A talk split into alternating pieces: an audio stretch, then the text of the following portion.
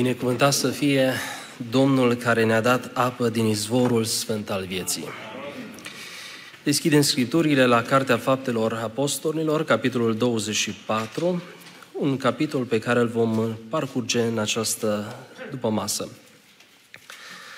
Capitolul acesta ne prezintă trei personaje, trei atitudini și am împărțit capitolul astfel încât să zăbovim câteva minute în dreptul fiecărui personaj. Primele nouă versete, cuvântul lui Dumnezeu spune așa: După cinci zile a venit marele preot Anania cu unii din bătrâni și cu un vorbitor numit Tertul. Au adus înaintea dregătorului plângere împotriva lui Pavel. Pavel a fost chemat și Tertul a început să-l părească astfel: Prealesule Felix, tu nefastă ne bucurăm de o pace mare și neamul acesta a căpătat îmbunătățiri sănătoase prin îngrijirile tale. Lucrul acesta îl mărturisim cu toată mulțumirea în toată vremea și în tot locul. Dar ca să nu te țin prea mult, te rog să asculți în bunătatea ta câteva cuvinte. Am găsit pe omul acesta care este o ciumă. Pune la cale răzvrătiri printre toți iudeii de pe tot pământul, este mai marele partidei nazarinenilor. Și a încercat să spurce chiar și templul.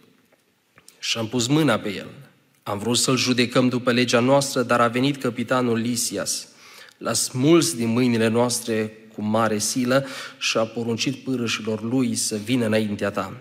Dacă îl vei cerceta, tu însuți vei putea afla de la el toate lucrurile de care îl părâm noi. Iudeii s-au unit la învinuirea aceasta și au spus că așa stau lucrurile. După cinci zile de la arestarea lui Pavel, are loc un proces în fața guvernatorului Felix.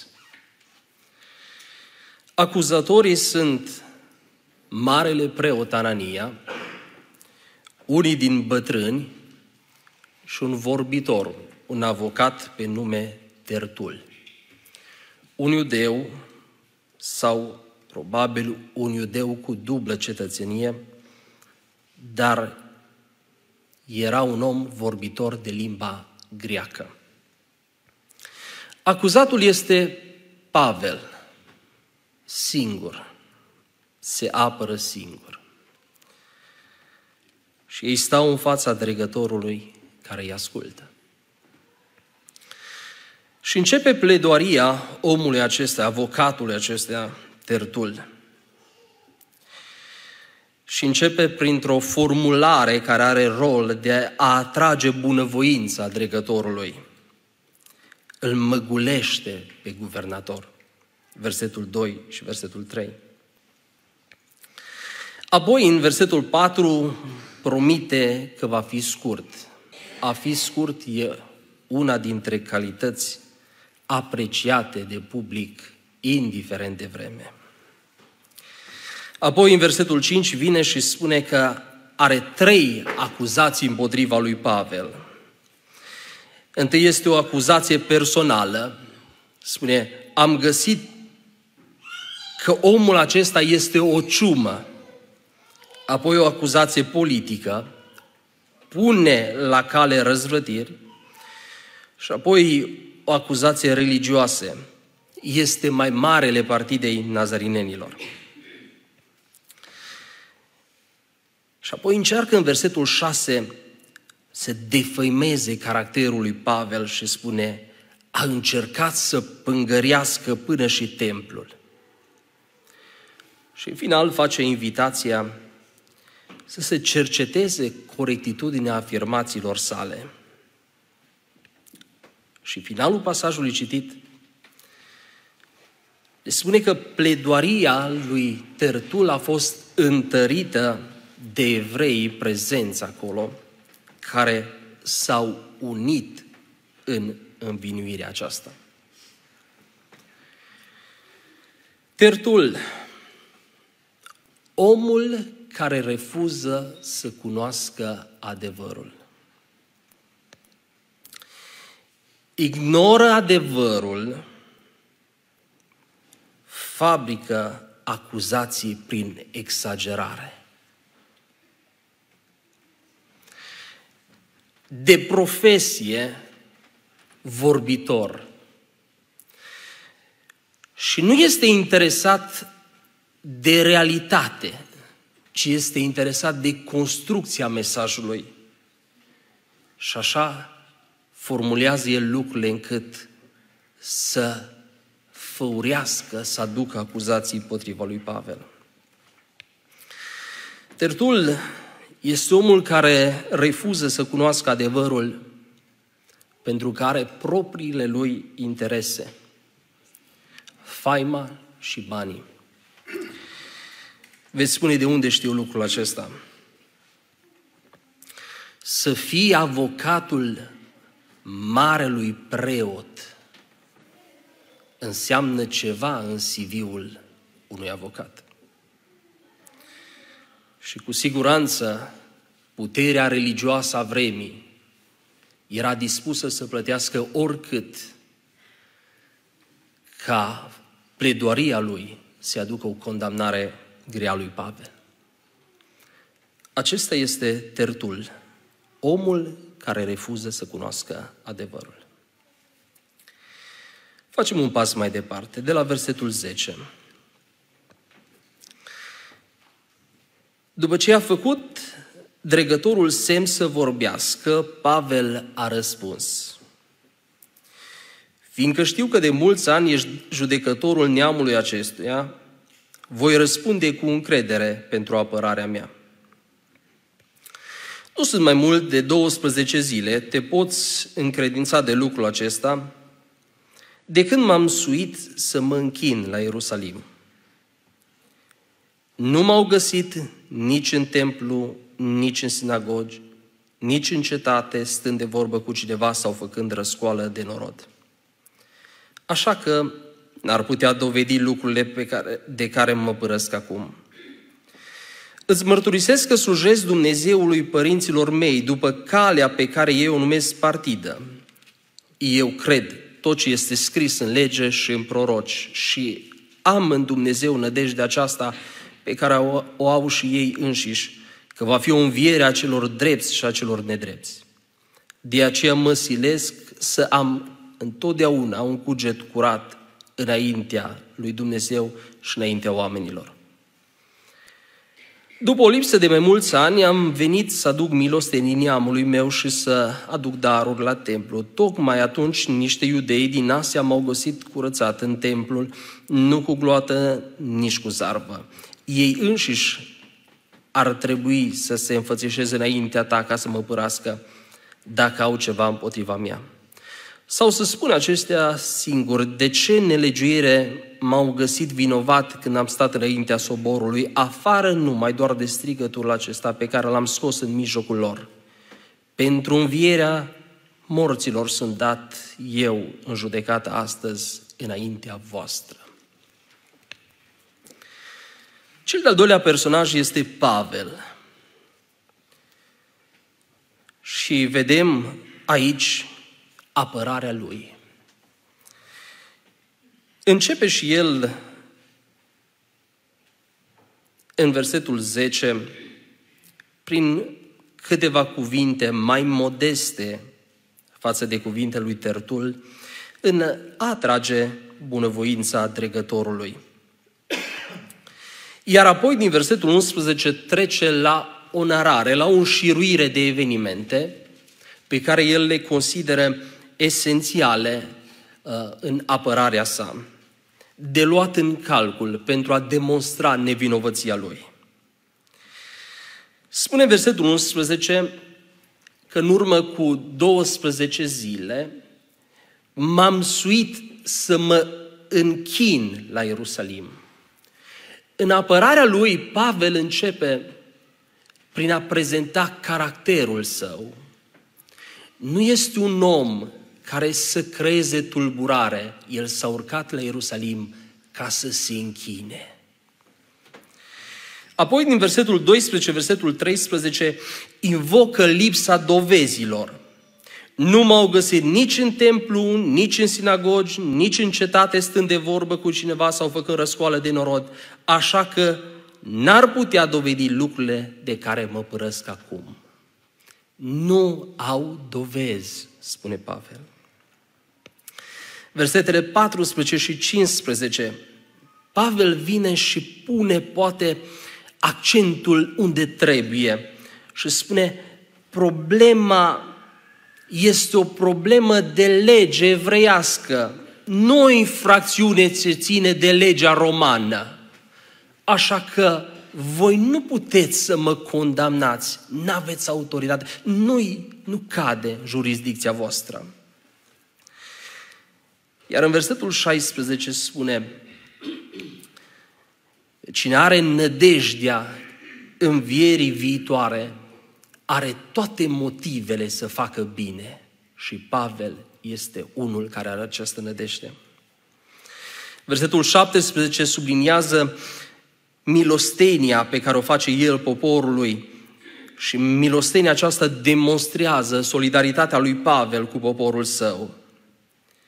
Și versetul optsprezece revine din nou la acțiunea lui, la închinare și subliniază că a fost reținut chiar când se închina lui Dumnezeu în templu. Iar ultimele trei versete sunt cuvintele lui Pavel care ne spun că nu el, ci tocmai acuzatorii lui ar fi responsabili de orice tulburare produsă. Iar aceștia, încă o dată, nu pot să formuleze o acuzație solidă împotriva lui. Așadar, vedem pe Pavel, omul care cunoaște adevărul. Și omul care cunoaște adevărul exprimă fapte reale, nu exagerări. Exprimă lucruri care pot fi dovedite, dar Pavel spune, păcat că nu sunt de față cei ce ar putea să le dovedească. Acuzațiile lor nu pot fi susținute a celor de față. Apoi vedem la Pavel o strategie strălucită în apărarea lui, pentru că el invocă trăsăturile de caracter. El este un om care se închină, un om care are nădejdea în învierea morților, un om care are toate motivele să facă bine. Și vedem la Pavel că în el se văd lămurit efectele mântuirii. Omul mântuit se închină, omul mântuit se curăță, omul mântuit face milostenie, omul mântuit îngrijește de cei de neamul lui. Și în apărarea lui, Pavel folosește lucrurile acestea. El este omul care cunoaște adevărul. Mai facem un pas, de la versetul douăzeci și doi. Felix, care știa destul de bine despre calea aceasta, i-a amânat zicând, am să cercetez pricina voastră când va veni capitanul Lysias. Și a poruncit sutașului să păzească pe Pavel, dar să lase puțin mai slobod și să nu oprească pe nimeni din a lui să-i slujească sau să vină la el. După câteva zile a venit Felix cu nevastă sa Drusila, care era iudeică, a chemat pe Pavel și l-a ascultat despre credința în Hristos Iisus. Dar pe când vorbea Pavel despre neprihănire, despre înfrânare și despre judecata viitoare, Felix, îngrozit, a zis, de data aceasta du-te, când voi mai avea prilej, te voi chema. Totodată el trăgea nădejdea că Pavel are să-i dea bani, de aceea trimitea și mai des să-l cheme ca să stea de vorbă cu el. Doi ani au trecut astfel și în locul lui Felix a venit Porcius Festus. Felix a vrut să facă pe placul iudeilor și a lăsat pe Pavel în temniță. Cel de-al treilea personaj este Felix, acest dregător roman. Vedem încă din versetul douăzeci și doi că el amână cazul, adică folosește această tehnică tergiversării doar din motive politice, exact cum vedem la, cap, la finalul capitolului, ca să facă pe placul iudeilor. Versetul douăzeci și trei ni se spune că el a hotărât ca Pavel să aibă condiții mai bune de detenție. Asta probabil că el credea acuzațiile împotriva lui Pavel nu sunt deloc convingătoare. Versetul douăzeci și patru ne spune că Felix cu nevastă sa Drusila, care era iudeică, a chemat pe Pavel și l-a ascultat despre credința în Hristos Iisus. Și Pavel face din această ocazie locul potrivit, momentul potrivit să-l propovăduiască pe Hristos. Și propovăduirea lui este axată pe trei învățături. Învățătura despre neprienire, despre înfrânare și despre judecata viitoare. Warren Wiersbe spune că argumentația lui Pavel este întreită și vizează trei domenii.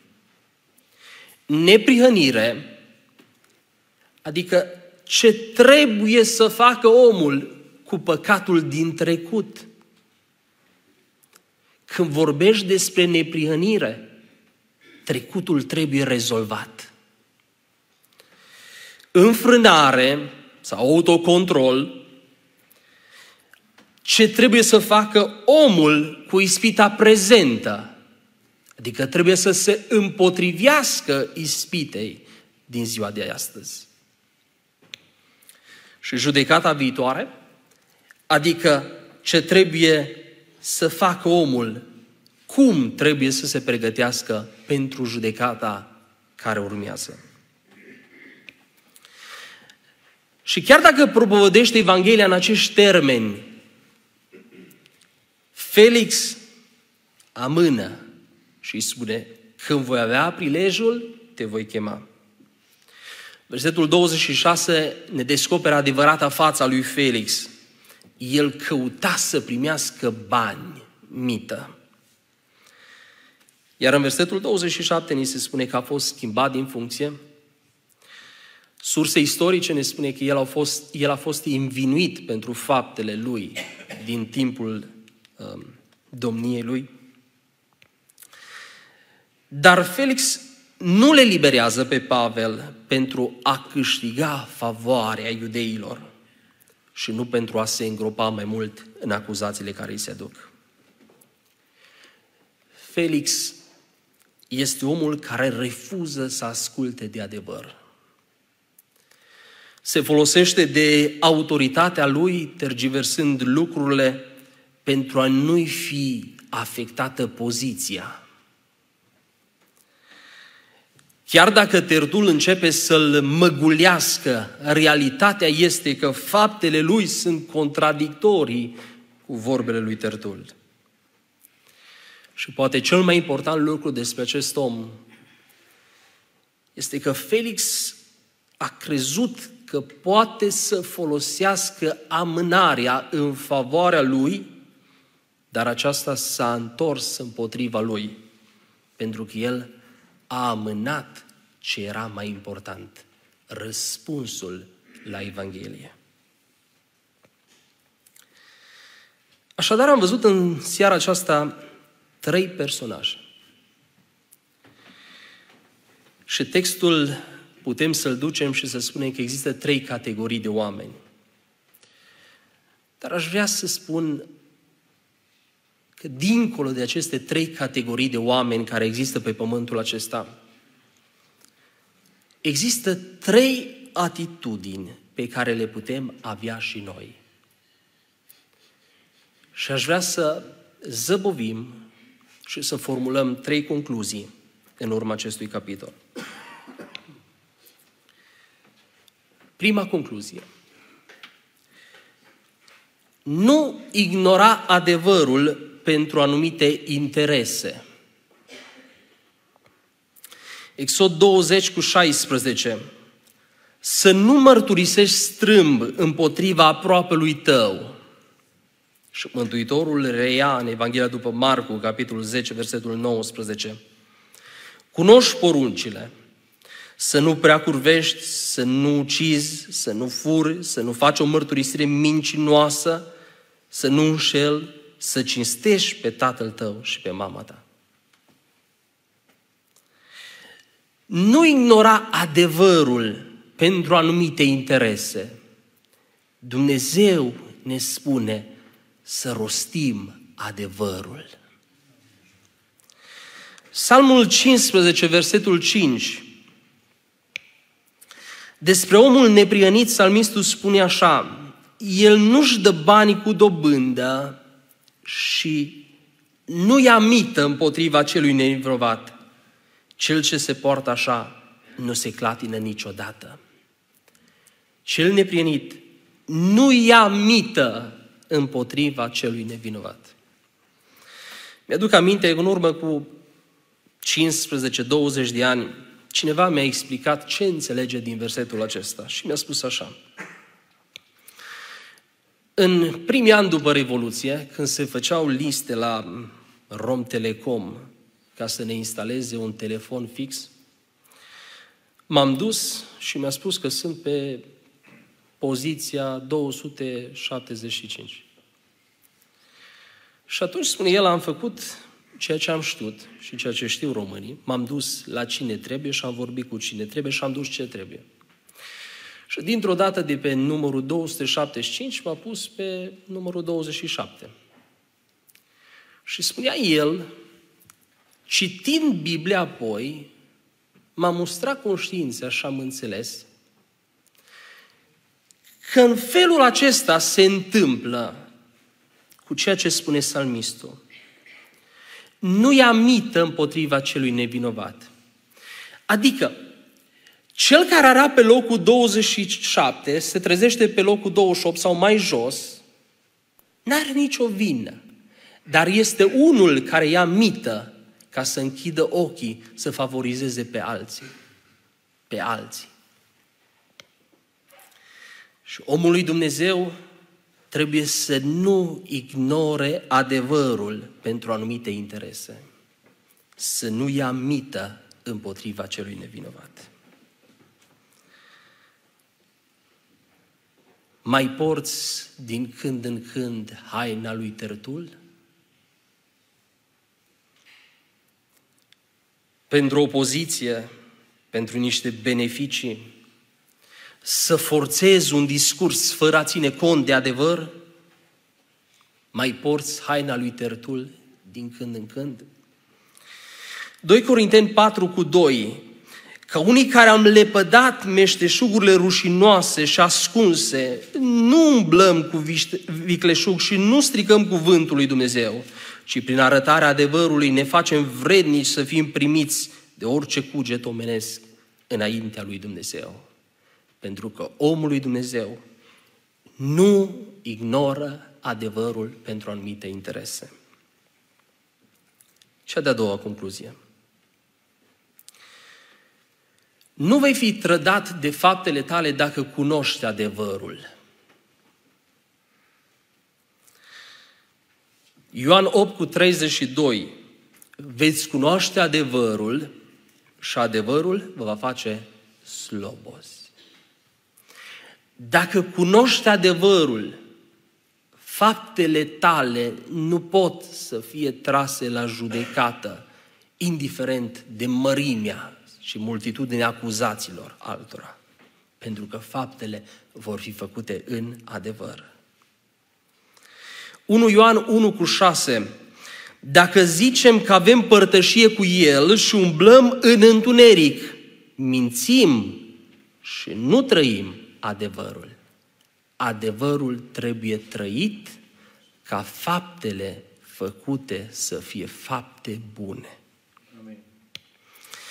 Și nu pot să ignor versetele din doi Timotei patru, versetul șapte și opt, unde Pavel spune așa: m-am luptat lupta cea bună, mi-am isprăvit alergarea, am păzit credința. De acum mă așteaptă cu una neprihănire pe care mi-o va da în ziua aceea Domnul, judecătorul ce drept, și nu numai mie, ci și tuturor celor ce vor fi iubit venirea Lui. Pavel era la apusul vieții. sătul de tribunalele pământului. Și spune Pavel, m-am luptat lupta cea bună, mi-am sfârșit alergarea, mi-am păzit credința. Și spune el, mă așteaptă cununa pe care mi-o va da nu dregătorul, nu cezarul, ci judecătorul cel drept. Și cununa aceasta, spune Pavel, o va da tuturor celor ce vor fi iubit venirea lor, cei ce cred în venirea Domnului și se pregătesc, binecuvântat să fie Domnul. Duci lupta cea bună a credinței ca Pavel,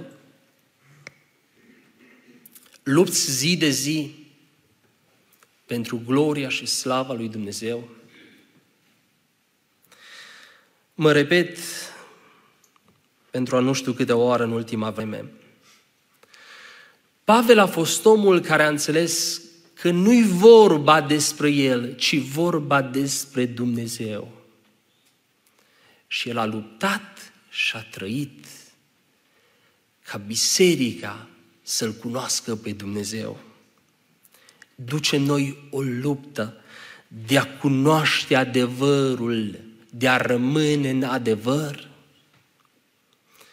Pavel a făcut din orice împrejurare o ocazie de a-L vesti pe Hristos, pentru că știa că adevărul este dincolo de cuvinte, o persoană. Adevărul este Hristos Domnul, binecuvântat să fie El. Și cea de-a treia concluzie. Nu amâna să asculți de adevăr cât încă se mai poate. Evrei trei, versetul șapte și versetul opt. De aceea, cum zice Duhul Sfânt, astăzi, dacă auziți glasul Lui, nu vă împietriți inimile. Știind cât de greu le vine oamenilor să-și rezolve problemele personale, diavolul va exploata această slăbiciune și va întreține mereu o slabă dorință după schimbare prin înnăbușirea conștiinței ca omul să amâne rezolvarea problemelor și amânarea aceasta să se tot repete. Un teolog, David Gooding, comentarul pe epistola către evrei spune așa: așa ajung unii creștini să îngăduie acest păcat al necredinței să-i amăgească, făcându-i să creadă că atâta vreme ce păstrează aparențele de oameni cum se cade și religios, absența cunoașterii personale lui Hristos și a mântuirii nu reprezintă importanță. Scriptura ne cere să prețuim prezentul, luând cele mai bune decizii fără amânare. Din nou, Evrei trei cu treisprezece, care ne vorbește că astăzi trebuie prețuit ca niciunul din noi să nu se împietrească prin înșelăciunea păcatului. Nu este loc de amânare, ca nu cumva înșelăciunea păcatului să cuprindă viețile. Ne asemănăm noi cu Felix, amânând rezolvarea lucrurilor din viața noastră? Ne asemănăm noi cu Felix spunând, va mai fi și o altă ocazie? Să ne ajute Domnul să înțelegem cum zice Duhul Sfânt, astăzi, dacă auziți glasul Lui, nu vă împietriți inimile. Amin. Capitolul douăzeci și patru ne vorbește despre trei atitudini și ne cere trei lucruri. Să nu ignorăm adevărul pentru anumite interese. Să rostim adevărul fără interes. Ne cere să cunoaștem adevărul, pentru că omul care cunoaște adevărul personal nu trebuie să fie cu teamă în privința faptelor lui, Nu vei fi trădat de faptele tale dacă cunoști adevărul în profunzime. Și adevărul este Hristos Domnul. Și cel de-al treilea lucru, suntem chemați să nu amânăm să ascultăm de adevăr câtă vreme se zice astăzi. Dumnezeu să ne ajute. Amin.